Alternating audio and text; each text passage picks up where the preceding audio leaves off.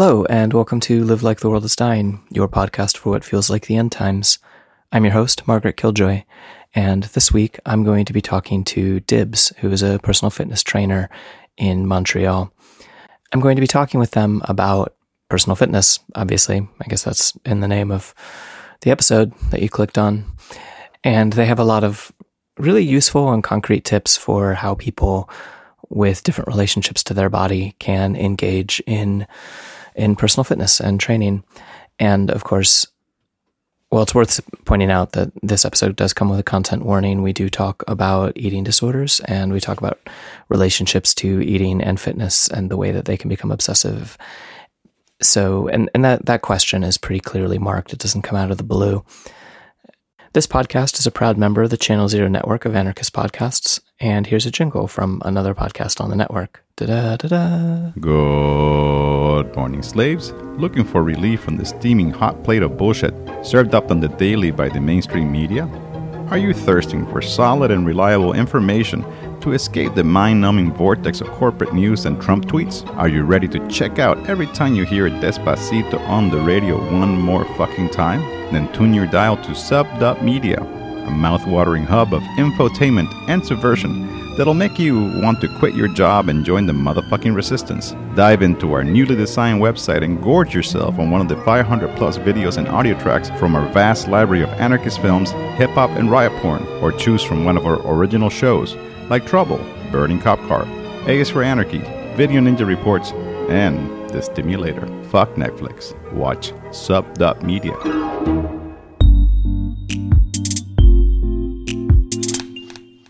Okay, and um, Dibs, if you would like to introduce yourself with your name, which I guess I just said, and your pronouns, and any, you know, what you do for work, any political or organizational affiliations that make sense with what you're going to be talking about today.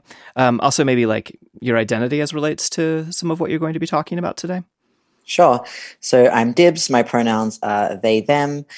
Uh, I am a certified personal trainer or fitness instructor, some might call it. So I have my certificate three and four in um, group fitness and one-on-one training.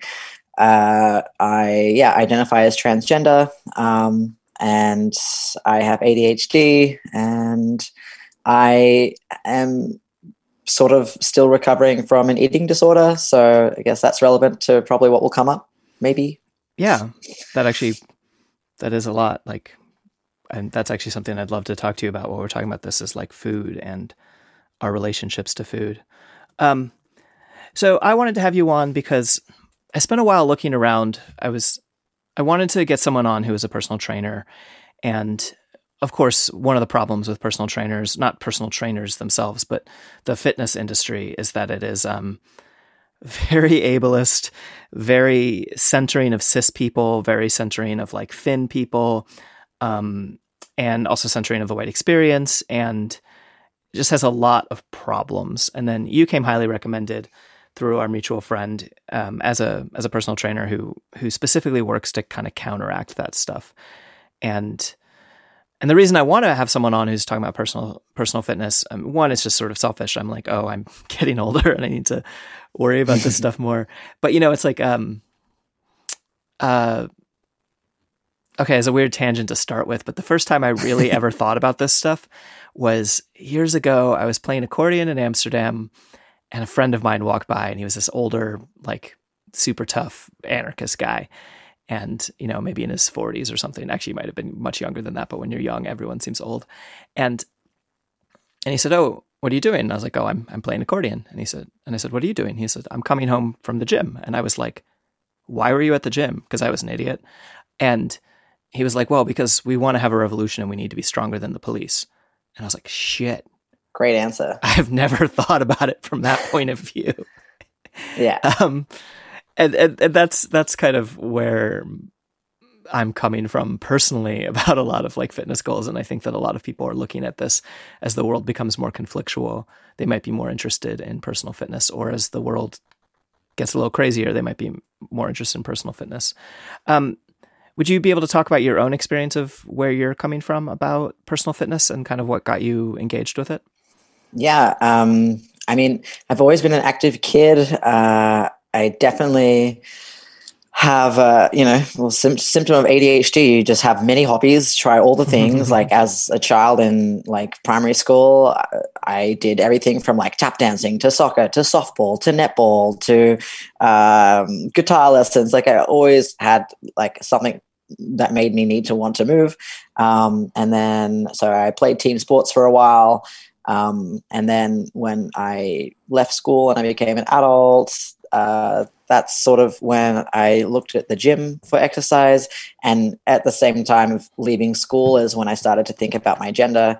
And I've mm-hmm. spoken about this to many people with like how my sort of gender dysphoria and body dysmorphia inter- very much intertwined. And so I don't know, you know, what led me more down the path of wanting to lift weights and stuff. Mm-hmm. Um, but you know, wanting having being transgender and wanting to change your body before I started HRT and before I had top surgery or anything, like the my my only option or what I saw was to to train. So I started doing weightlifting, um, and then my my dad passed away when I was 19 from heart disease. Um, suddenly, just one night, uh, I went to bed and didn't wake up, oh, and God. that scared me. Yeah. Uh, and I was like, well, I, you know, I want to live longer than 44, maybe. I mean, yeah. now I'm not so sure.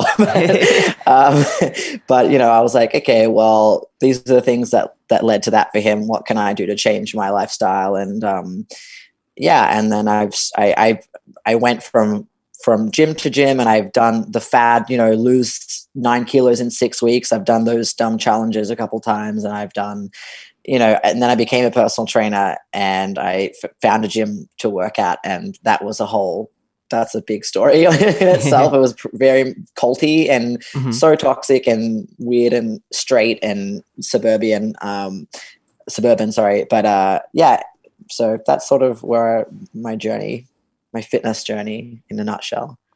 No, that makes sense, and it brings up a, a ton of things that I I'm really curious to ask you about because I've I've had some of those same experiences of like um, you know, when I would go and study martial arts, I would go and study martial arts like like hello fellow cisgendered men, and like it would never really work.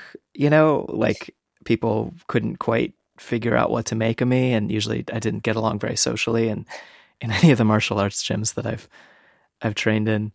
Um, so, for listeners who are just starting to want to get into personal fitness, I guess uh, where where do you begin? And and uh, I know that obviously, like hiring you, for example, would be a good way to start, but that isn't going to be available for everyone. And um, you know, like how do you begin? How do you assess where you're at? How do you how do you start?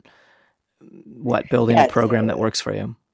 Yeah, it's uh it's tough like I think the the overwhelm is in is in the choice because anyone can go on the internet and look up, you know, home workout program or three day home workout program mm-hmm. or whatever. And there's so much free stuff out there that's just copy and paste cookie cutter BS that like could work for some people, but it's not going to work for the majority of people.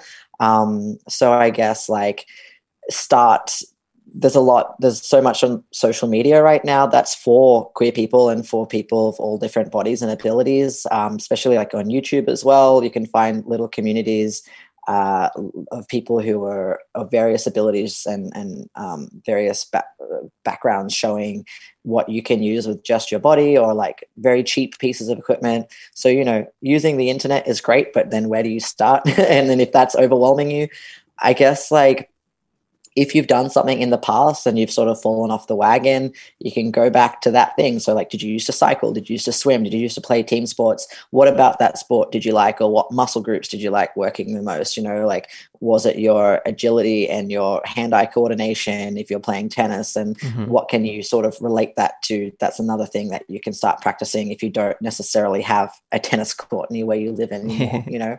Um, so, it's like, uh, you have to be start slow and be really um, kind to yourself to not uh, expect too much too soon and the the act of just making something a small uh, habit that you maintain through you know half the year a year is is an, a massive goal and a massive achievement in itself. Um, so you know if you don't know if you really want to learn how to squat or do a push up, you can. There are so many articles on working your way up to a push up or working your way up to a chin up or something like that.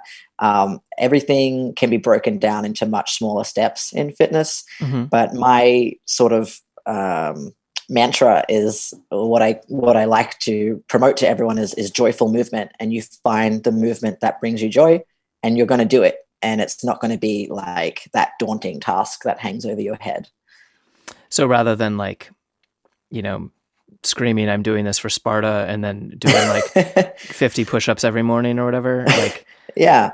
okay. Yeah. Like, because, yeah, I know like so many people like, oh, I just do 20 push ups and 50 sit ups before I go to bed every night. And that's like my mom says that. She's like, I do my 20 sit ups before bed and like 20 squats. And that's how I'm going to keep my belly fat away. And I'm like, oh Mhm. my God. Like you don't um and that's not fun for her like she Mhm. doesn't like doing it she just thinks it's what she has to do to look hot for her boyfriend Mhm. and you know um like you but now she plays or well before the pandemic she played adult uh um all gender soccer Mhm. and so she that was what she was fun what she thought was fun because she played with some people from that she worked with so she got to see her work colleagues she got to you know have fun in a, in a non-competitive team sport environment. Like yeah basically I, I mean i know even if we are doing this for serious business because we want to you know fight off police and survive the apocalypse you can still while the world is still in existence, have fun mm-hmm. find the thing that brings you joy and you know make light of it because that's the only way you're going to commit to it before the end times when you're like oh shit you'd Right. rather be prepared this is the whole point yes Yeah. we're preparing now yeah.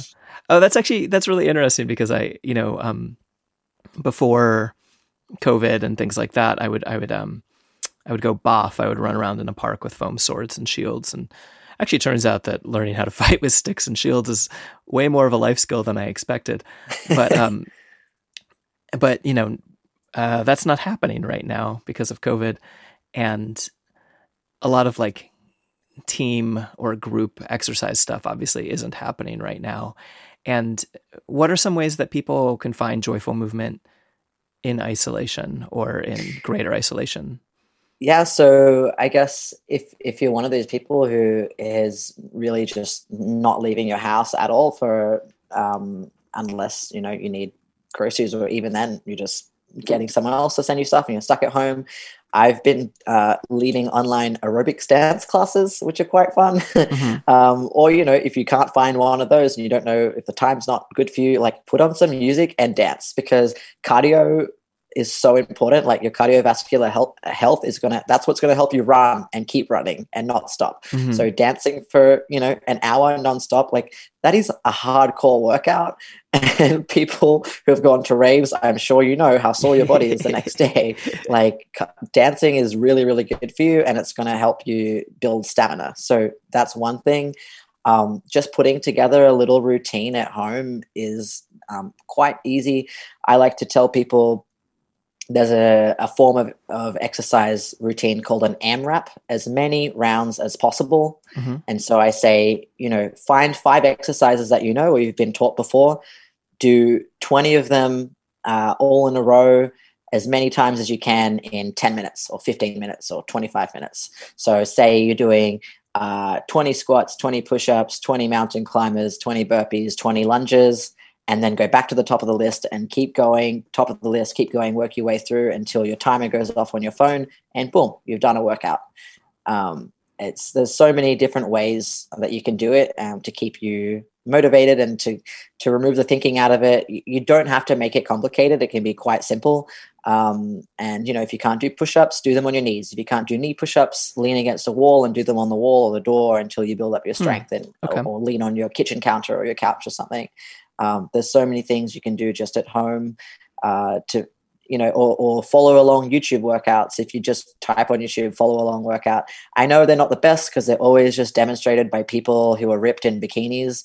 Um, Mhm. i'm going to try and put some out online to to to try and show some diversity. Um, but you know there's there's different ways at home that you can find or like find your favorite person on on the internet and copy what they're what they're putting out uh, but yeah like dancing is my favorite and then creating your own routine and you know maybe put on a podcast while you're doing or, or put on music that you like and work for your 15 minutes and then you're done Okay. That makes sense to me. That's um that's like stuff that I, I feel like on some level is like what I was like subconsciously drawn to when I was trying to Mm. become more in shape was like, oh, I'll just I'll dance more, you know, while like working at a standing desk, I'll like play music and then like walk away from the computer or something. But then as I find myself being like, no, I must be serious about fitness, instead I kind of find myself moving away from Mm. that kind of stuff and more back into the like, you know, I must do yeah twenty squats every morning or, or whatever. yeah Um, yeah it can come in whatever shape you want because even within dance you know if you're dropping it low you're Mhm. doing a squat. Like there are many ways to do the this typical uh, fitness movements like the the your your your patterns that you use like a, a push a press a squat a deadlift. There are so many ways to do that that are not like uh, regimented and formal in in everyday life. Like when you're cleaning or you're gardening gardening is great exercise as long as you keep good posture um, and you're not hurting your back. Like that's that's another way to get those those movement patterns in Well, so that's that brings up something that I think about a lot. Um, most of my exercise at the moment, uh, obviously, everything about everything through the lens of myself, but whatever. Um, that's totally normal. um, you know, it's not like people listen to this. Um, okay, so like most of my exercise comes from um, construction and building and crafting, right? Um, because I live, you know, in the woods alone, and so like I feel like most of my exercise is like carrying heavy shit up the hill to my house, right? And I often wonder to what degree I'm like getting exercise and to what degree I'm just like hurting myself. Um, and like when you're talking about gardening being good exercise, as long as you maintain good posture, like it seems like maybe that's useful across the board. Is like, where is the line between um, getting stronger and more fit and wearing yourself down?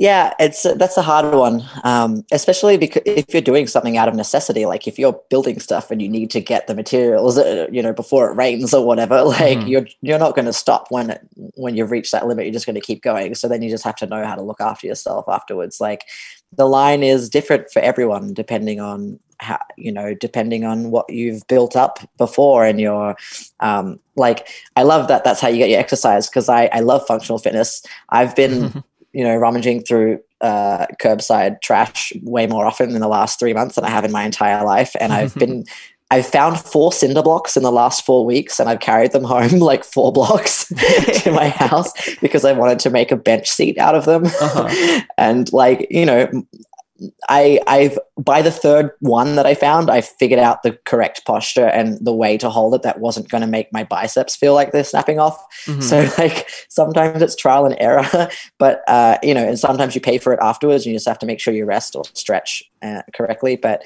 the, it is such a fine line between totally wearing yourself out. But I guess if you're doing something uh, functional fitness wise and it's taking you the whole day, like you know, people who do landscaping and they're just Mhm. slogging it out for six hours, eight hours all day, and a lot of them have bad backs, but Mhm. um, you you can uh, you can avoid that if you're using the right tools. Like if you have things to help you lift and, and wheel things like a, a wheelbarrow or a dolly or whatever um, you just have to make sure you're taking breaks uh, intermittently. Like think stop and think how am i holding this? Like where is the weight where can i feel the most strain? Is it in my back? Is it in my biceps? Is it in my core? You really want to feel things in your abs the most when you're Hmm. holding them rather than your back. And then you know if one bicep is straining more than the other change if the the bottom arm and the top arm so you're evening yourself out. Mhm. um, there's you just have to be more attuned to your body and take time and and and do a little scan and think where am i feeling this? I know it's hard because when you're in the moment and you just want to get stuff done you're not going to stop but uh, I- find that difficult as well. And then maybe when I get home, I realize that I, I was carrying it wrong. But Mhm. to, to people who have a much uh, better attention span than than me, that's something that you can do is stop scan your body where am i feeling this can i readjust can i change hands or or, or change my stride somehow or change my posture do i lift it closer to my chest do i hold it down below my legs do i lift it up above my head with my elbows locked out if it's light enough to to give my back a rest um, there's you just carry things in a different way each time to give different body parts the load Okay. Yeah, it's funny. I, I have there's sort of a joke that you know if you're like punk past 30 you have to like pick between your options and it's like crossfit or knitting or whatever you know and um i didn't pick either of those i guess i picked podcasting that's probably on there too um and sometimes my friends who do deadlifts and stuff i'm kind of jealous because i'm like oh i should probably know how to do that really well because i like later today i'm going to go have to drag my 50 pound generator to a different spot and hook it up to a 20 pound propane tank um, to get enough power to, you know, edit this interview. Um, and I don't know, this is like cliche, right? But when I was like younger, I didn't really think about this stuff. And now I'm like, I always make sure I put down heavy things not on the ground, but at things at about waist level. Yeah. You know? Um, and am I like, am I doing myself a disservice by doing that? You know, like am I am I reducing my ability to learn how to deadlift? I I don't know. I think you're saving your back in the long term because especially like deadlifts are really good. They're an amazing full body exercise, but if you're having something with an awkward shape that prevents mm-hmm. you from doing it with the correct form, then it's not going to be good to do. So I think you're correct in, in putting it uh, up higher so you don't have to go all the way down if it's a, a weird shaped thing. Okay, cool. Glad to glad to hear I'm, uh, my laziness is is good. no. Um, you you mentioned food and eating disorder stuff. Is that a, is that okay to talk about? Yeah, we can dig into that. Um, and you know, content warning for anyone who's listening. Obviously, um, we'll talk some about eating disorder stuff, and I know that that can be very hard for a lot of people. Um, so, how does one? One of the things that I also worry about as I do this, right? Um, again, to just use myself as the example for everything, I didn't think a ton about food until I came out as trans. And now I think about food way more than I would like to, um, just because of the way that my body puts on weight, being in a sort of masculine way, right? And but the combination of aging and suddenly holding myself to like feminine beauty standards are is a is a wonderful one-two punch to deal with. Um, but it's hard because I also want to become more fit. But I also really don't want to fall into what I can really easily see as um, disordered eating and just obsession about food.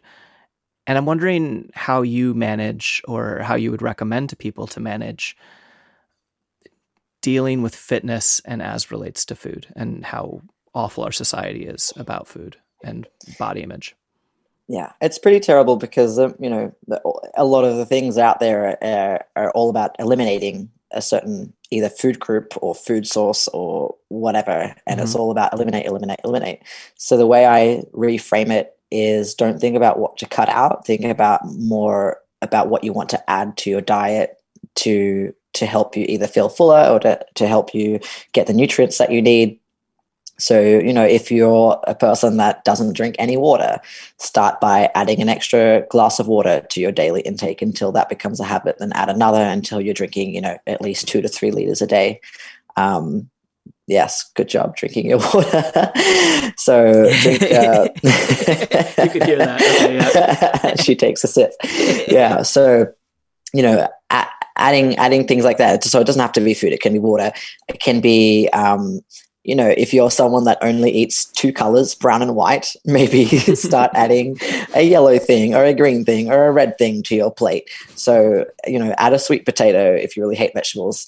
I know mushrooms are also black and white and brown, but they're a vegetable, so you can add mushrooms to your plate. Um, mm-hmm.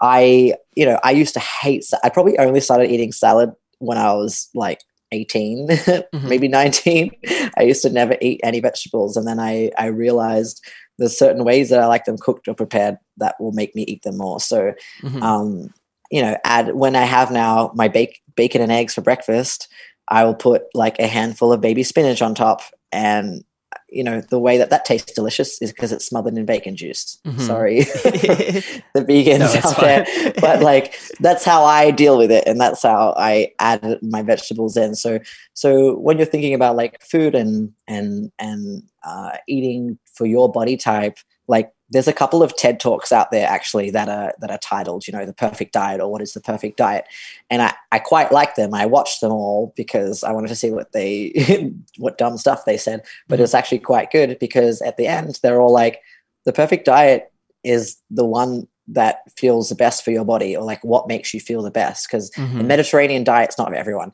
Keto is not for everyone. Mhm. Um, intermittent fasting is just dumb. Um, unless you know, unless you are experiencing food scarcity, and then you know, of course, you're going to not eat for twelve hours, and then you have your little Mhm. window of eating time or whatever.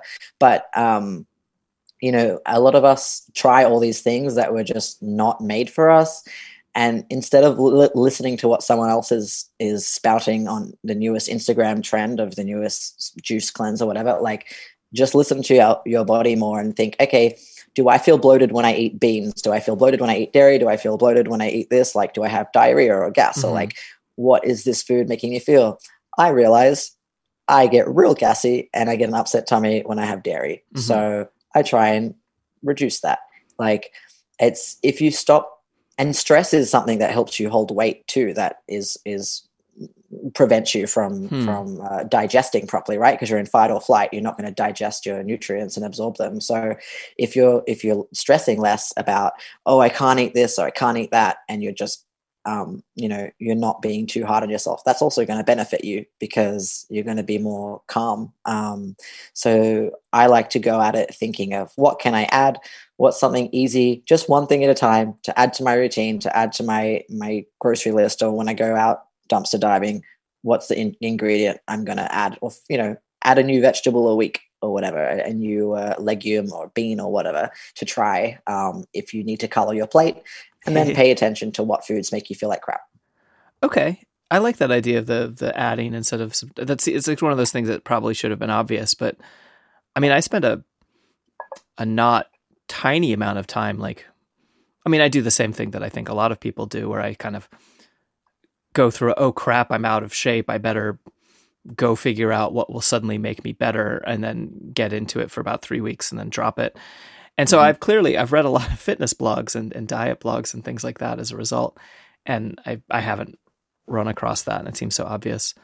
Um, one of the things you, you brought up dumpstering and I was thinking about how I actually ate better back when I, I dumpster dove for more of my meals than when I stopped dumpstering. I stopped dumpstering personally because of anxiety. I have a lot of um, food anxiety issues.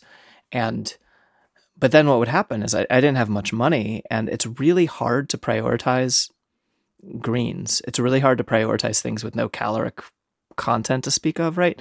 You know, when I if I have eight dollars to spend at a restaurant or something like that, there's no way that I'm buying the eight dollar salad. I'm buying the eight dollar burrito, you know? And it's interesting because that habit stayed with me after I no longer have the same like financial issues.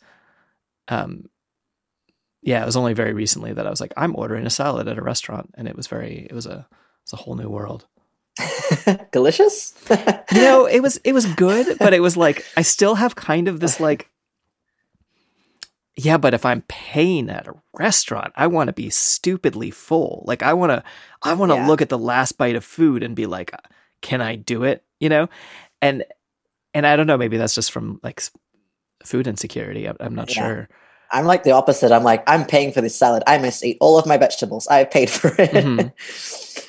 but uh yeah, no, I, I I get what you mean about yeah that habit, and you want to, you want to spend your money on what's going to make you feel the most full, which is Mhm. totally fine. And uh, so, hot tip to anyone who has uh, minimal uh, income to spend on food and wants to feel full: potatoes, white potatoes, are the most satiating food on the planet. I'm sure you've spoken this fact probably many times. I haven't Before- actually. Yeah, no, go ahead. Yeah, well, fun fact: most satiating food on the planet, like per gram, what you put in your mouth is it fills you up more than anything else. So, um, you're, I mean, they have a decent amount of of of uh, vitamins and minerals in them, but you know, you want to mix that up if you want to like.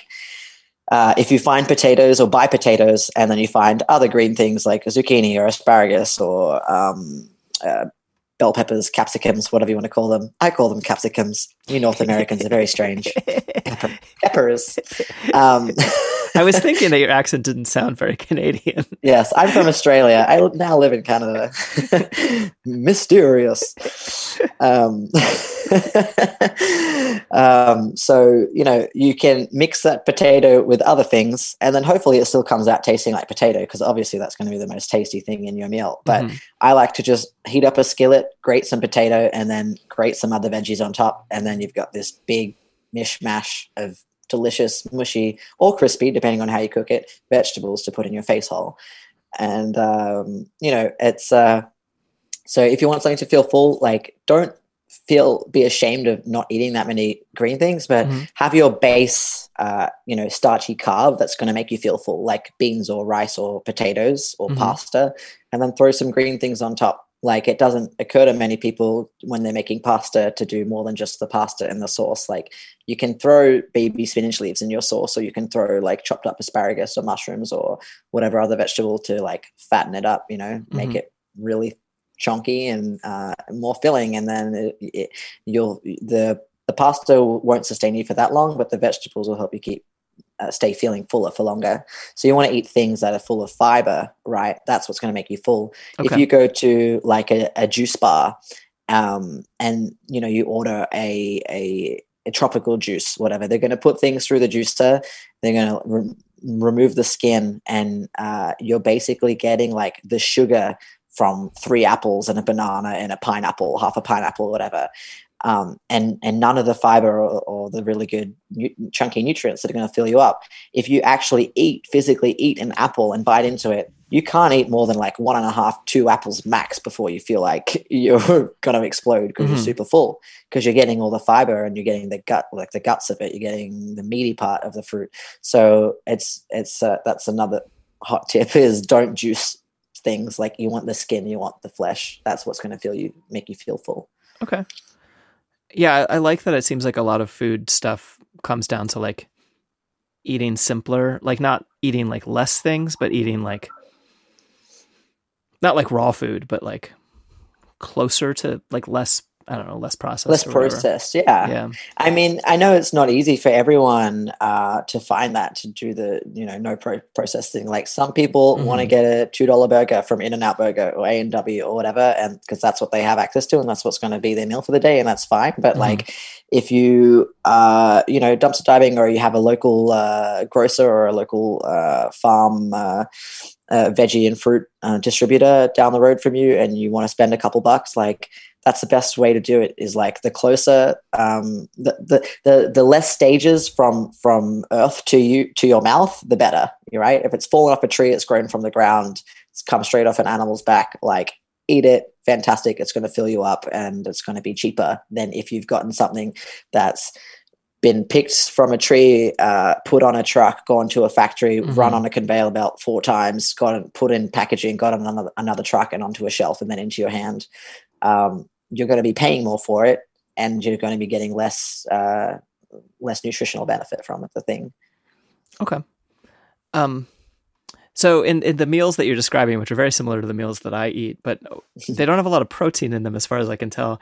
And I'm Yeah. curious your take on the um you know, I ran across the idea that you're supposed to eat what half your body weight in protein every day or something.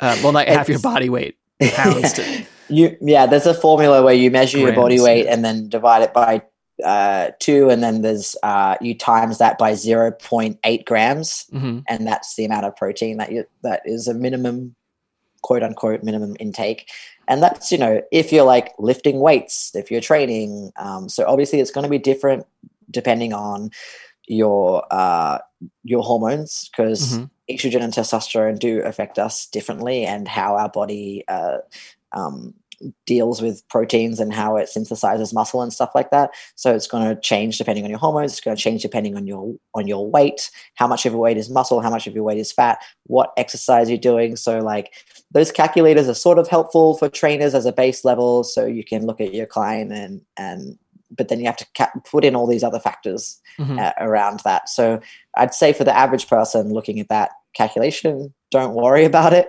Um, we there's so much protein like i i'm I'm not uh, advocating veganism or vegetarian or vegetarianism or being carnivore or whatever. Like whatever you have access to, it's great. I've tried so many different diets. Like I've tried mm. all of those things, and right now I just eat what I can get my hands on and what's cheap, um, because that's what works for me. But uh, you can get, you know, there's so much protein in a handful of spinach or um, or uh, like you know uh, peanut butter or mm-hmm. um, eggs. Eggs are protein and fat. So if you just survive on on eggs, like I used to have a five egg omelet every morning.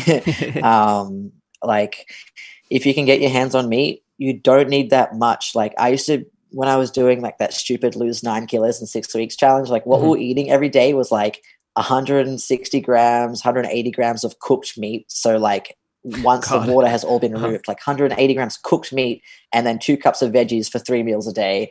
And then, yeah, of course, you're going to get thin because you're not like eating, and there was like no carbs. So we're like, you yeah. can have like a, a pinky sized um, pile of mashed potato or whatever. Like that's you know, mm-hmm. of course you're going to get skinny if you're not eating any carbs and, and you're and you're in a calorie deficit. So um, but you can survive on not much protein and you can also build muscle on not much protein. Like there are so many vegan bodybuilders out there and vegan athletes.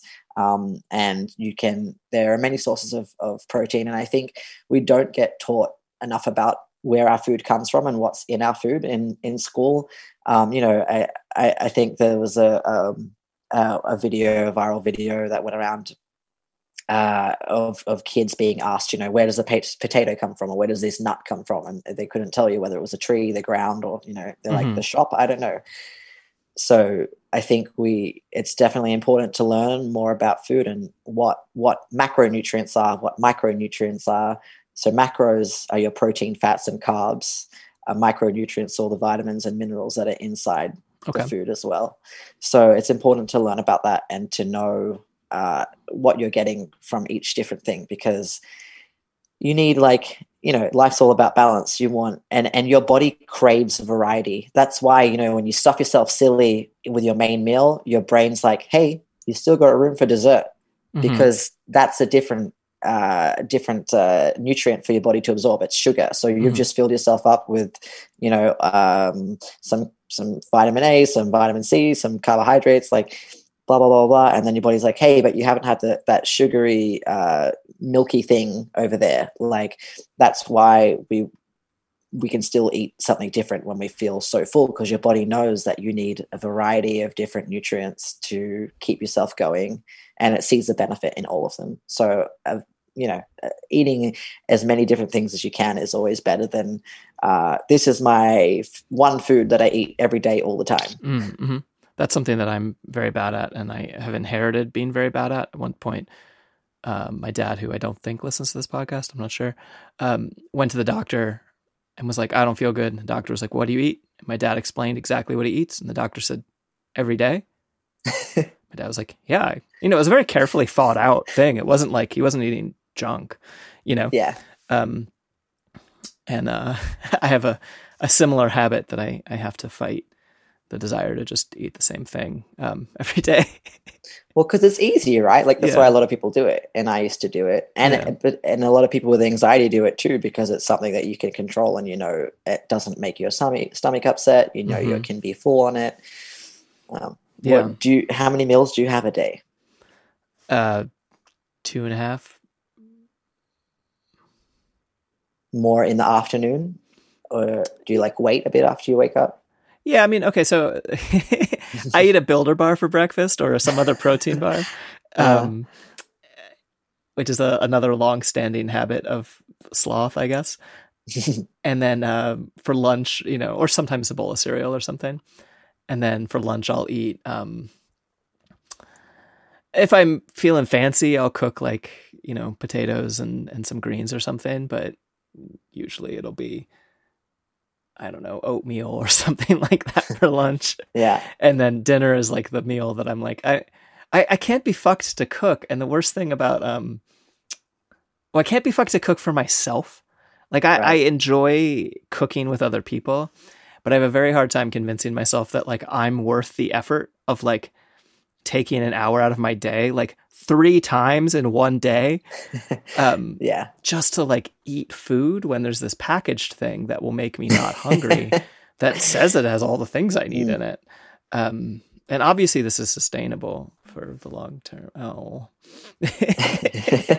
well, that's where like uh, you know, speaking of long-term prepping, short-term prepping comes in handles handy. So like you know, cooking uh, more rice than you need, and then having it in the fridge, and then you know Mhm. you can have rice as your side for the next three or four days with your dinner. Or Mhm. when you make a big salad or you make a big tray of roast vegetables in the oven, make enough so you have you know enough for your sides for the next three or four days so that's something that you can do to help combat the the time spent that so then it's like okay this one day i'll spend an hour or an hour and a half prepping and then tomorrow the next day the next day i'm going to thank myself because all i'm going to have to do is put it warm it up somehow or eat it cold and it's done that makes sense. That um, it's also a reason that I need to expand my solar bank to get a freezer.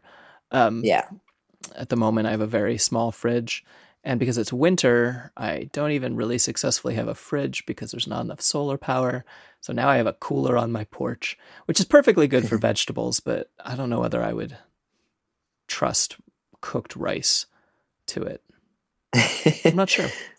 Maybe I've uh, always wondered that because it doesn't get that, that cold in Australia. So I've come here and I'm like, wow, my outside is colder than my fridge. Do I do I need a fridge? Can I can I rent out my fridge in winter to someone else and just use outside for myself? yes, but then it's harder to keep it from freezing. You know, it's it's Well- the cooler on my porch is actually at the moment it exists to keep my stuff from freezing, not to keep my stuff right. from yeah.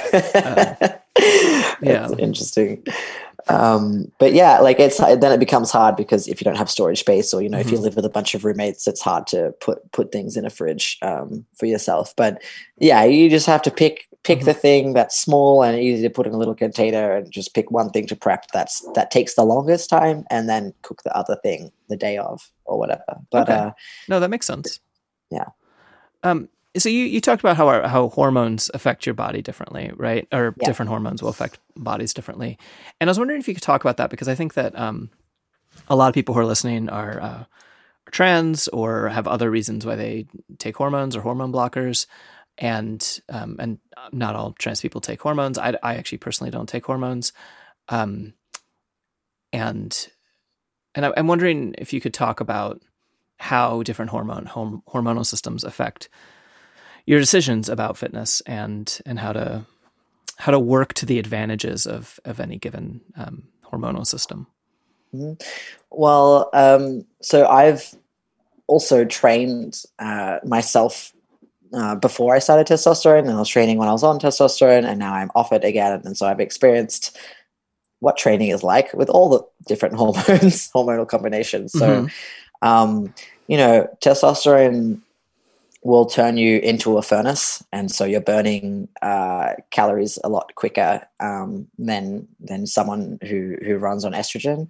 Um, you're uh, you build muscle a lot quicker as well. Um, you know, lucky bastards. but uh, uh, so you need more food generally. So someone on testosterone is going to have a higher caloric intake to just maintain, Mhm. um, and it's uh, going to be easier to put on muscle. But the actual training um, regime or like the exercise selection Mhm. should be exactly the same. You shouldn't have Okay. any need to to do a specific type of exercise or type of training because of your your your hormones. Um, so a lot of that's why I think it's such BS to put like gender on intake forms for gyms or trainers or whatever because like it actually doesn't affect the training that much. If you're Mhm. giving someone nutritional advice, yes, you're going to need to know that. But for the exercise prescription, we can pretty much do the same thing um, depending on your time available and your energy levels. You're just maybe going to be lifting a different weight depending on how much experience or how much practice you put in. Mhm. And uh, you know, I I hate that standard uh, barbells now. Standard Olympic barbells are are categorized into the men's barbell and the women's barbell because they have Oh, a five God. kilo difference, weight difference. Lord, and you know just- if you've like it's so silly. Because if you ever watched like you know a crossfit competition those women very strong yeah, can probably lift more than a lot of cis men yeah, um, who don't work out. So like really strength depends on how much time you put into it. Like if you're someone that's lifting a lot, doesn't matter what hormone makeup you have. Strength is, is about your body weight and you know how much practice you put in. So that's why like powerlifting competitions are broken up into weight classes because mm-hmm. it's all mm-hmm. about your power to weight ratio. It's not fair if you know a 300, 300 pound person um, is uh, is is lift is lifting against a, a 500 pound person because mm-hmm. they're going to have just different power to weight ratios naturally, no matter how much they practice. Um, uh, so as a you know as a trans person, even as a cis person, you don't have to worry about uh, what trainings for men and what trainings for women or what trainings for people on testosterone or not. Um, it is does affect you know the amount of calories you're burning at rest, and, and it, will affect your uh, your progress timeline a little bit, but you don't really have to take that into consideration when choosing your exercise. Like I always say, the perfect exercise is the one that you do mm-hmm. and the one that uh, doesn't injure you. So if you're like, oh, I must do this specific type of training, but you're on the couch every day because you're dreading doing high intensity workout, mm-hmm. obviously that's not the one for you because you're sitting on your ass.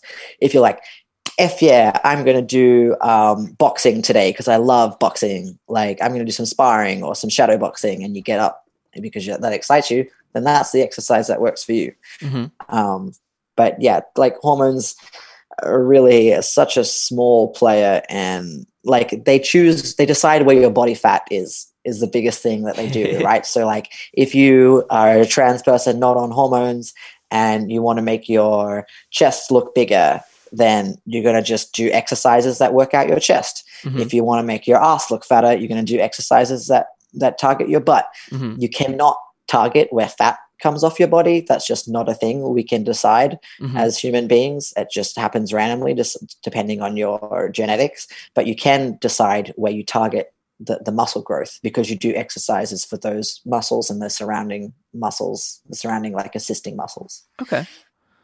Yeah, one time I was um before I came out as trans even to myself, but I you know, it was maybe one of the first really obvious signs. I was uh I was doing weightlifting and I stopped because I started having veins in my arms. Yeah. You know, like mus like in my like veins sticking out of my muscles or whatever. And I was like, oh no, that is not an acceptable thing for me. I would definitely rather be a little bit weaker than have um, my veins popping out. Um, and so I just stopped weightlifting. Probably I should have just started eating more fat, maybe. I'm not sure. um, but it wasn't really the I mean, okay, so that actually ties into something that I want to I want to bring up is that and I guess I've been kind of trying to in the same way that obsessing about food can be really bad, it, it does also seem like obsessing about fitness can be really bad. When I think about um, personally, probably the time that I was physically healthiest was the time that I was mentally the least healthy, where I was incredibly obsessive about what I ate and about exercising, but it was absolutely obsessive. Um, and I'm wondering if you have ideas about uh, preventing preventing fitness from being obsessive and like maybe like like understanding like realistic goals or something. I don't I don't quite know how to phrase what I'm trying to get at. Um, well, it's that's a hard one because you know that's what happened to me, and I don't know if there was any way to prevent it. But at some point, you catch yourself, and I think it's just one of those rock bottom moments where you're like, okay, yeah, this is a problem. I'm I'm, you know, because I had the a similar thing to you as when I was at my physically physical peak and I thought I was looking great and I was training all the time and but I was obsessing over what I was eating. Like I ended up going to hospital with a, a stress uh, a stress condition that affected my guts, mm-hmm. and I had I was at a, a, festival over New Year's and I missed the, the countdown. I missed the New Year's Eve party because I was in like excruciating pain and couldn't get out of bed because I had like an a, a, a a gastro uh, problem of like cramping like all in my entire torso. It was like terrible um because um, I was eating um, the wrong makeup of food and I was literally just stressed all the time because I was uh, it was I was also working a really intense, demanding job, but mm-hmm. which was in a gym. Um, and so you have to have that moment where you're like, okay, cool. Well, you know, I've missed this socialization with my friends or i'm not going to parties or i'm you know i'm i'm stressing about pre-packing food to a wedding because i don't know what they're going to serve like when you get to that point uh-huh. like seriously like that's what i was doing like i was you know you don't want to go out because you know there's going to be cake and someone's going to offer you at the end mm-hmm. and you're going to have to deny it like say no like you shouldn't get to that point and that's when you know things have gone too far so like i mean it is really hard to avoid that but you need to just go in go into any sort of exercise routine or, or nutritional change thinking that or knowing that it could be a, a sustained thing or maybe you're going to try this and it's not going to be for you and that's okay. And it's totally fine to not have fitness you know not have your life revolve around fitness because like i like to come at it with as a holistic thing like fitness is not going to work on its own if you're smashing yourself in the gym six days a week or you know mm-hmm. you're going for runs every day or you're doing your home workout six seven days a week that itself is not going to help you holistically if you're then not sleeping because you're stressed or you're not sleeping because your body is ruined um, because of all the work you're doing you're not hydrated you're not stretching um, you're not uh, you, you just can't be calm because your heart rate's always elevated because you're always moving or you know uh, cooking or whatever. Like mm-hmm. it, it, has to be a holistic thing for your body to be working properly and for you to make it sustainable. So if if something's always got to give you know if you're sacrificing too much for this fitness lifestyle or this diet that you're following it's not going to be sustainable and then it's going to cause you problems in the long term. So you want to think about okay well I'm smashing all this protein powder and all these like supplements all the time. What about when your like liver gives out later, or what if you know you end up getting uh, heart disease or you have a heart attack because you're always stressed? Like mm-hmm. you have to think about long term what's going to put the least amount of stress and and and strain on your on your body and your internal organs. Okay. Yeah, I, I've always found it's funny because I end up using like muscle building, for example, as an analogy when I think about different the way that different systems work. About you know, as far as I understand it, you need to like work out the muscle group until you damage it a little bit, but not a lot of it. yeah, you know, in order to to trick your body into building it back stronger, and it seems like uh, a lot of mental health stuff for me has been that way where like um you know cognitive behavioral therapy the behavioral aspects of it with like exposure therapy will be like we expose yourself to the thing that makes you anxious but not go overboard with it right? Because if you go overboard with it you just make it worse. And and that's how exercise feels like is like you know you could be like oh well i need to get stronger so you could just damage yourself versus like hmm, i don't know it's it's an analogy i use for way too much of my life I like it. No, it's good. Yeah, you, you need to you need to challenge yourself a little bit, but not too much. Yeah, I guess that. Um, so one of the things that I want to talk to you about because I I think that one of the things that I've run into a lot when I talk about you know the end of the world and, and fitness, and obviously I, as anyone who's listened to many episodes of this podcast knows, I'm not necessarily talking about like the nukes drop and everyone runs around in Mad Max cars or whatever. But actually, you know, I'd, I'd argue that we're dealing with a version of the apocalypse right now, um, in that it is the the possible death throes of a, a, system that has currently sustained some of us and not others of us. But a lot of people feel like anything that talks about like disaster preparation excludes them because of especially disability and also things around fitness i feel like tie into both disability and like sizeism and i, I really want to like separate out the two because i don't believe that size is like a disability, you know, like being fat or yeah. whatever. Um, but both of those things seem to come up a lot in in fitness discussions, and I'm wondering if you have opinions about how to how to navigate this, how to navigate fitness from the perspective of someone who's been basically told fitness isn't for them or feels personally that fitness might not be for them. Yeah.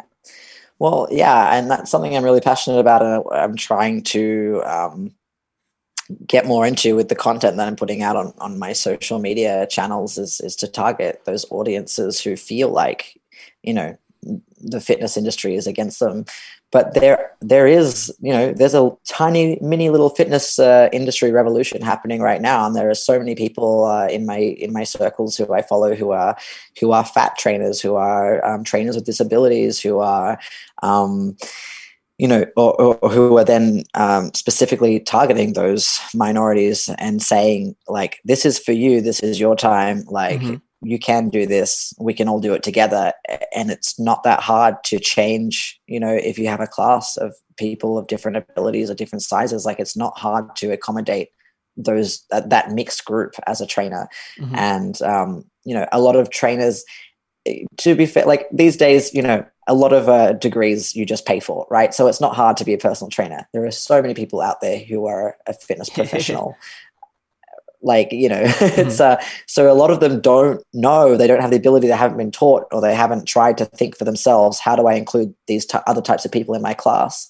So then, um, you know, a few people from those minorities have gone and gotten their certification and have been, you know, the the role model for for everyone else. So mm. I I like to um, yeah, say that I, I, my my tagline for my business is fitness for everybody, as in every space body, all mm bodies, um, because we can all do it, and it's and uh, those people who, who, who identify as fat or uh, who have disabilities, um, you should be able to go to a coach and and and you know ask for them to help you make a program or to train you, um, and if they're you know if they're generally uh, scared or whatever, like that's on them. Um, they they don't they don't know that they don't have to have this special uh, knowledge or extra degree or whatever. Like you can help people just the same. It's not that hard.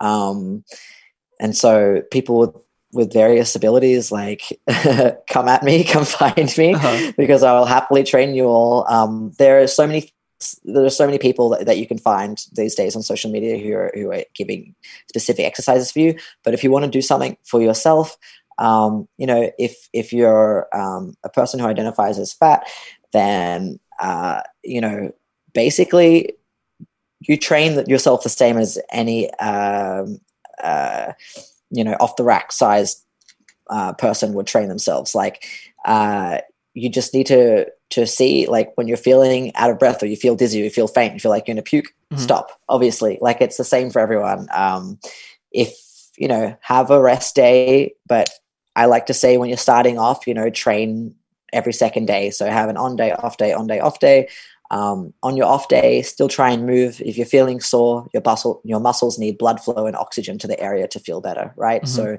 instead of just sitting on the couch and watching Netflix because your muscles are hurting, do some housework, do some vacuuming, do some sweeping, wash your windows, uh, do some light stretching, yoga, Pilates, anything like that. Um, uh, for people with uh, various abilities, like if you have a limb difference, there are special attachments you can get to like um, cable machines or uh, um, bands um, that you have at home that mm-hmm. can go around your limb in a different way so you don't have to hold like a handle. Um, if you're paraplegic, there are so many chair workouts that you can do with dumbbells or bands or medicine ball or whatever. Um, there are, you know, if you're and then as well if you're a tetraplegic or a quadriplegic you can have like uh, special gloves for your hands um, that help you hold on to dumbbells or a weight um, a handle for a cable machine uh, if you don't have any grip strength um, so you can still use the strength of your your triceps and your traps to help pull the weight um, there are so many things out there um, that are that are catered for people of various disabilities because mm-hmm. you know because of physiotherapy or um, occupational therapists um, that have that have figured this out and there are so many different accessories that you can buy and even different workouts that you can do without these special accessories that probably you know don't aren't cheap. Mm-hmm. um, you just have to be more creative yourself or find a trainer who's willing to be creative. Hello. Um, but yeah it's totally possible. I know it feels hard and inaccessible but there's so much stuff you can do at home. Um, and like it might feel boring or repetitive but it's going to help you in the long term. And like doing a certain set of exercises, like a routine for about four weeks, is actually quite good. Like if you're doing the same thing for a month, that's how your muscles are going to learn the movements. That's how they're going to get stronger, and you're going to build strength in that area. If you're doing like a different workout every day, you're not going to build the strength because it's like Oh, if you crap. play the guitar and you're trying to learn a different song, you're playing like a different song every day. You're never going to finish that one song, you know? Ah, shit, my ADD doesn't like this. Um, that actually explains a lot about my like various failures with various fitness programs. yeah. I mean, I've got ADHD too, and Yeah. I'm a coach and I do not stick to a program. Like, uh, like that doesn't work for me, but I keep active every day and I Mhm. cycle as my main form of transport. So like, Yeah. you know, I have my ways and it is beneficial to do the same sort of thing, Mhm. but it, you know, ADHD, whatever, like just keep moving. Yeah. That's my advice. I mean, there's clearly stuff that I, I do every day, right? You know, I, I, I eat every day. Um, yeah. that might be about it. That's the only thing I do every day. Um, that's not true. I really like what you're saying about it's interesting how, you know, the answer to my question about like um, size and disability is so similar to the question about transness and things like that. I'm, it's really interesting that it seems like these are definitely more social problems than physical problems. You Yes. know, when you're like, oh no, you could just have people with different levels of ability in the same class because the the concepts are just the same and everyone is of course going to deal with different things differently. Um, Yeah. that's really interesting to me. it's it's it's not surprising, but it's like it's nice to hear it articulated. One of the um okay, what about injury? Um you know, I, I uh, at some point again, just to, everything revolves around me. Um, the you know, at, for several years, I, I had a, a fairly serious chest injury of costochondritis or whatever, and um, I couldn't do the body weight exercises that I was used to, and I basically like that's kind of like when I fell out of my like everyday fitness. Uh, and for a while, I couldn't carry things for several years. I had a very hard time like carrying things, and my experience, and I'm just kind of curious whether basically this like hypothesis that I had in my head is true. I was, I was, I always kind of looked down on gym machines because they isolate muscle groups instead of like, you know, free weights or body weight that like, you know, more simulates real world exercise or whatever. And it seemed to me that it was actually only using uh, gym equipment that I was able to eventually like kind of DIY physical therapy my my chest by like I think building the muscles around the injured one so that I kind of got a break. Is that a a reasonable hypothesis and like is there like a general sense of how people hold on to fitness through injury? Yeah, for sure, and that's a great thing that you did. I mean, those those machines all have their purpose. Um, you know, you have the fixed machines, cable machines, free weights, barbells, etc. Um, and they're really good for targeting that specific area and then making sure the rest of your body is not moving. So, you know, um, your your form basically is it's hard to stuff it up because Mhm. you're sitting in a chair, you're on the machine, you're only moving the part of your body that you need to move. So I think they're very helpful for people who aren't sure about their form and still want to go to the gym um, and still want to do some sort of routine, but they don't want to hurt themselves doing free weights. So that's one re- reason to use those machines. The other thing is, yeah, what you did. You want to isolate those muscles that you're trying to strengthen. You can also do the same thing, like if you go to physiotherapist, they'll give you those little thin uh, rubber bands, those stretchy bands. Um, I don't know if you've ever seen them, but Mm-hmm. So you can do the same thing with like therabands and um, uh, loop little loop resistance bands at home um, to to do like you know rehab or prehab um, act- activations or activities on those muscles. So people who have an injury, like I would say, if you've got an upper body injury, so say your chest or your shoulder, don't completely stop doing upper body exercise and only working out your legs or whatever, because you have to move keep the area moving otherwise it's just going to stiffen up more over time. So you have to find the range of motion that still works for you. So say you can't lift overhead but you can press and you can pull. You Mhm. want to do those things as long as they still feel good. If you're feeling like a more than a, a six out of ten like dull ache or or pain in the area probably don't do that thing. Mm-hmm. if it's just like a little bit tender or you just hear like a clicking or you can feel like a flicking but it's not stabby keep moving just go really slow um, but you can definitely rehab your own exercises without much professional help you just have to pay attention to your body and if it hurts don't do it but still move it as much as you can in the range of motion that is available to you at the time Okay. The idea of uh, going to a physical therapist is like so beyond what I, you know, my my understanding of what's available to me as a um, Yeah. as a United Statesian. Uh, Yeah. you know, I'm like. I, I don't understand how someone would do that, and that's that's almost certainly not true. There's, you know, obviously many people do go to physical therapists, um, and physical therapists do very important work, and, and I'm not trying to be dismissive of that. It's just, you know, access to healthcare is obviously a, Yeah. an uncertain thing for myself and much of the audience. Um, so it's it's we've been talking for about an hour, but I, I wanted to ask about what someone should look for in a personal trainer or a gym as kind of one of the last questions. Yeah, I love that question. I literally just made a f- Instagram post about what not to look for yesterday. Oh, so good. Okay, what should someone not look for? That's actually always more fun, anyway. Like, what should yeah so um, i just made a post called uh, you know red flags uh, to look out for when you're choosing a gym or a personal trainer um, and basically yeah there's a lot of marketing lingo that's used to target people who are vulnerable and to target our insecurities um, to make us feel like we need that gym or we need that trainer. And they're bas- they're giving you false promises. So like if they're saying like lose they've got a big you know flag outside their store that says lose 10 kilos in five weeks or whatever.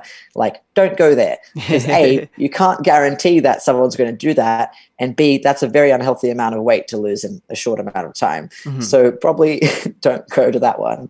Um, if they're saying uh, we have this class that targets belly fat or we have this class that's guaranteed to burn 800 calories an hour like that's false information. You Mhm. can't guarantee that also like i said earlier you can't target where fat comes off from it just Mhm. happens in at, in various areas for depending on your genetics and your luck um, if they're saying you know bounce back from your baby belly you know postnatal class like you don't have to focus on fat loss fat loss after having a baby you need to focus on like strengthening your joints again Mhm. uh, and like if you have a if you have a ab separation or something like that like you need to obviously reco- repair and recover from that Mhm. um, but like so yeah, don't yeah don't look for people who are doing who are making outlandish claims um, what you should look for um, you should make sure when you speak to the trainer or the coach or the the intake person at the gym that they're asking you like questions about what injuries have you had? Um, do you have any conditions i should know about? Um, what is your previous previous exercise experience or what do you like to do? Like they should be really interested in your background your um, and you know your your injury history and any any special needs that you have to to be catered for because they should care about that. They should be worried about injuring you again or they should be um, careful about you know if you've had a trainer before and they've done xyz that you liked or you didn't like they either want to recreate they want to recreate the things that you liked and they want to make sure they're not doing the things that you hated with your last coach. So um, the more questions they ask the better because it means they care and they think about you as an individual person rather than money and they're going to copy and paste a, a program to you right? Okay. so the more questions on the intake form the better i guess. Um, yeah and and and make sure they're not making any really stupid claims and make sure they don't comment on your body in, in a strange way or like oh yeah you've got 10 kilos to lose and tapping you Oh, know God. tap your stomach or whatever Uh-huh. like people do that it's terrible um so you know and it's Like, no, I, just com- want to be able to outrun cops. I don't care. Yeah know, like- exactly and i like to compare it to like picking a therapist like Mhm. if you're seeing a therapist right now like you want your trainer you need your trainer to be compatible with you like emotionally or uh, you know you want to have good chemistry otherwise you're not, going to want to see them and you're going to hate going and it's not going to be fun. So find someone that you can make jokes with find someone that makes you feel comfortable and safe. Um, and if you have a couple of sessions and you're like it's not working um, don't be afraid to break up with your trainer. Mm-hmm. Like it happens all the time and i'm not offended when people stop training with me because they've either you know we've outgrown each other or whatever reason like i want i also want to have fun when i'm at work and if i'm with someone and we're not Mm. and we're clashing Mhm. like it's not a good day for me either so Yeah. I've, i'm yet to tell someone hey piss off like we're not good for each other Yeah. but that day will come one day i'll have to tell someone like hey i don't think we're a good fit but here's someone i recommend for you," Yeah. you know That makes sense. um, is there any? Is there anything I've missed? Any any like kind of last thoughts, like a question that I should have asked, or Uh, yeah, I, I was hoping you'd, you'd ask people like what they can use at, at home if you know Oh. for apocalyptic fitness training. I even had that written down. so the things that you can use at home if you don't have anything at all um, are endless. Like if you're starting from scratch and you have puny muscles, don't worry. You can use two water bottles or two cans of food as dumbbells or two laundry detergent jugs or vinegar jugs, whatever you have. Mhm. Um, those are something that I use as dumbbells. Uh, what I've also been doing is filling a backpack with books. And I know all of you nerds have plenty of heavy books. So fill fill a duffel bag or a backpack with books and then wear it either on your front or your back and you can use that for squats you can hold it in your hand and do rows you can do an overhead press with it um, i've seen other people use like uh, ca- a case of water bottles or a case of Mhm. soft drinks or whatever you can use that um, to deadlift with or to, to to do a floor press if you don't have a bench you can do a lot of exercises that you would do on a bench just laying on your back on the floor um, obviously, you don't have the same range of motion because your elbows will touch the floor, but it's Mhm. still doing something. So you can do do that thing with it. Um, you can use the jugs to do kettle like kettlebell swings, quote unquote. Um, uh, you can use uh, if you have a a smooth floor, like if you have tiles or like floorboards in your house that are quite slippery, you can um, put old socks on that you don't care about or put a tea towel under each foot and you can do like hamstring curls laying on your back Mhm. or you can flip over the other way and um, do sliding mountain climbers with your feet sliding al- along the floor um, there are so many little s- cheap things or things you don't even have to buy that are in your house to to help make your routine more dynamic and enjoyable because it does get boring all the time when you're like okay all i can do are squats push-ups and sit-ups because Yeah. i don't have any equipment. You can do other things with like small weights that you create or other body weight exercises with socks or sliders underneath your legs to make things more dynamic um, and interesting. And you know the the more you stimulate the, mu- the, the muscles with, in different ways the better. Um, you want to target as many different muscle groups as you can and you want to get the little um, the little assisting muscles more than like as well as the big ones because they're really important like your traps uh, they they help you I don't even know what traps are. Trapezoids? No, Yeah. that's a st- wait. Wait, a It's- trapezoid's yeah, a shape. it's like the one from your neck to your shoulder um, at the at the top of your tops of your shoulders. Oh, okay. It's funny, I, Australians just we shorten everything. So I've come here and I'm like quads, hammies, and everyone's like, "What? Your quadriceps, your hamstrings." Anyway, um, it's so funny how I have to pretty much speak another language to communicate with anyone here.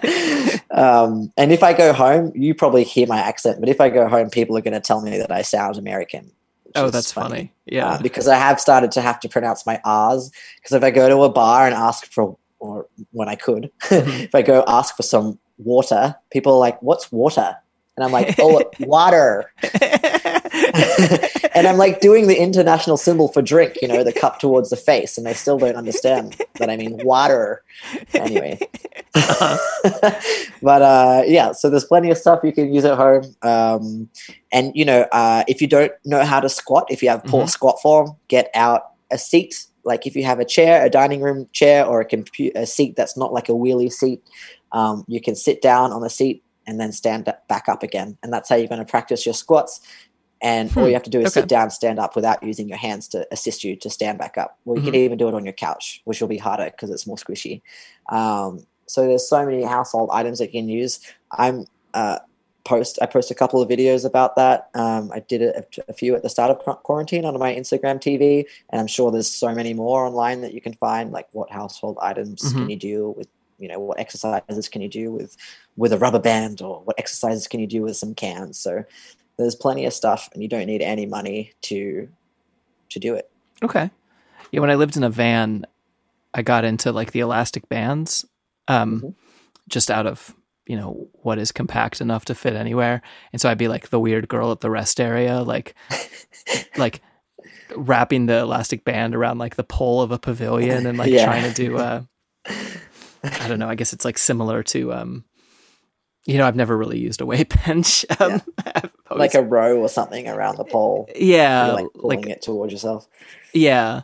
And yeah, I've always liked the sort of weird improvised stuff. I think it's like easier for me to wrap my head around than it is for me to wrap my head around like gym equipment. And I don't know whether that's like some weird bias, but um, uh, so, and and if people are exercising like at home, like um, the two things that I've I've only kind of learned about more recently, and I'm curious your opinion about, and because they're things that I think probably should have been uh, natural. I don't know. Uh, one is that it when you exercise a, a part of your body, you need rest days. Is that Mhm. is that true? well, it depends on the sets and like the rep Mm-hmm. range that you're doing. So, like, uh, we're going to get all sciencey for a second. I'll try and Mhm. make it really simple. So, to train strength, you're going to be doing eight to 12 repetitions per set. Mhm. So, um, to do like powerlifting uh, training or whatever, you, you're going to do even less, like th- two to five, two to 6 Mhm. um, and uh, so and if you're working on like ex- explosivity or whatever you're going to be doing like one to three or one to four. And so the heavier the, the the heavier the thing that you're lifting and the harder the work you're doing the more hours of rest you need between each workout. So like to, the shorter rep range you're doing you're going to need maximum like 24 hours between maybe 30 hours max if you're Mhm. you know if you're doing something super super heavy. But if you're just doing body weight exercises at home even if you're doing a chest day ab day leg day whatever you're not going to need more than 12 hours of rest in between Okay. so um, I'd like to say as well, if you're someone that's just getting into exercise, don't do the bro split like chest day, back day, whatever, because you're you're more likely to miss one of those days, and then you're going to miss an entire body group because you're not committed to doing four days a week of training. Mhm. So if you only want to work out once or twice a week, make a whole body routine. So that way, if you miss a day or you miss a week, you're not skipping like leaving a body part unattended. You know. okay. Um, but yeah, it's totally fine to go like if you're working out every day, like just try and keep it at the same time so you get a full 24 hours of rest. So if you train 6 p.m. every night, keep it at that. Don't do 6 p.m., 6 a.m. Um, but yeah, you don't really need more than a 12 to 24 hours unless you're doing some hectic, big, heavy workout. Okay. Yeah, the the way that I could imagine this the practical version of this I'm going to refer to by the impractical version that I did. One summer I uh, I decided to want to know what it was like to wear chainmail every day. Um so I, I, I had a chainmail shirt that I made and I, I wore it every day. And I wore it like under my like punk vest or sometimes like under a t-shirt so no one knew I was wearing chainmail every day. Um, which is just like basically like a 15 pound sh- t-shirt, right? Um, but all the weight's on your shoulders, uh, unless you, you know, get nerdy about it and make your chainmail long enough that it co- comes Yeah. down to your mid thigh, and then you wear a belt, and then some of the weight's on your waist. But, um, and I was like, you know, I was probably in my late twenties, and I was like, this is going to make me so strong because I'm gonna I'm gonna be doing all of the work as if as if I was 15 pounds heavier, and it pretty much just really fucked up my back um, after a while. Um, and and my hypothesis was that what I should have done is only wore chainmail every other day. Um, Well, you're still doing it for like eight hours a day, so that's quite excessive. yeah, like okay. I feel like you still would have been sore even if you did every second day. But Okay. uh, I mean, if eventually you would have just not been sore, it just would have been what your body's Oh, used okay. to. okay. I wasn't I sure mean- whether I was like at the like building up muscle or destroying it section. And and then the practical version of this would be the like um for anyone who's listening who who is been recently wearing body armor and training in body armor for the way that the world is going. Um Yeah. you know You want to start off small, like Mhm. smaller increments of time and build it up. So I wouldn't, Ah, I wouldn't okay. bother worry too much about the on-off days. I'd start like with the amount of time you wear it in a row. mhm. In, like start small and then increase over time. Okay. That makes more sense. I'm glad you could ask my answer my very specific question about how to train your body to wear chainmail. Oh, we Um, all know. I mean, uh, plate carriers, plate carriers, definitely cool stuff. Cool stuff like guns, not dumb stuff like swords. Swords are so much cooler than guns. Um, they're not practical. Anyway, uh, okay. Um, any other questions or or or sorry, wait, that you're supposed to. I'm asking a question. Um, is is there anything else that I that you want to talk about that you think is important or?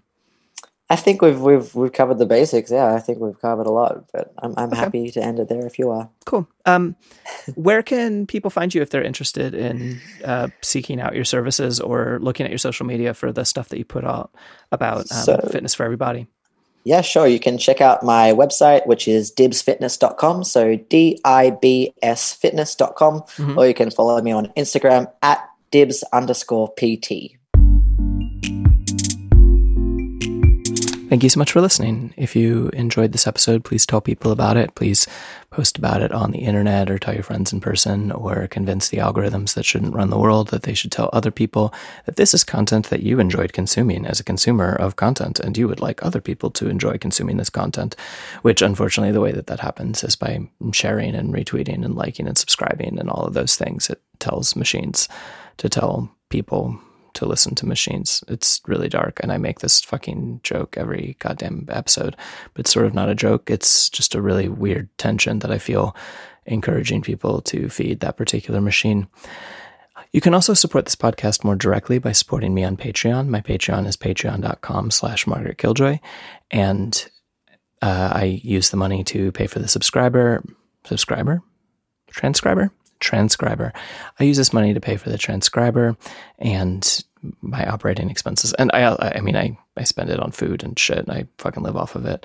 Um, and if you live off of less money than I make on Patreon, don't give me money on Patreon.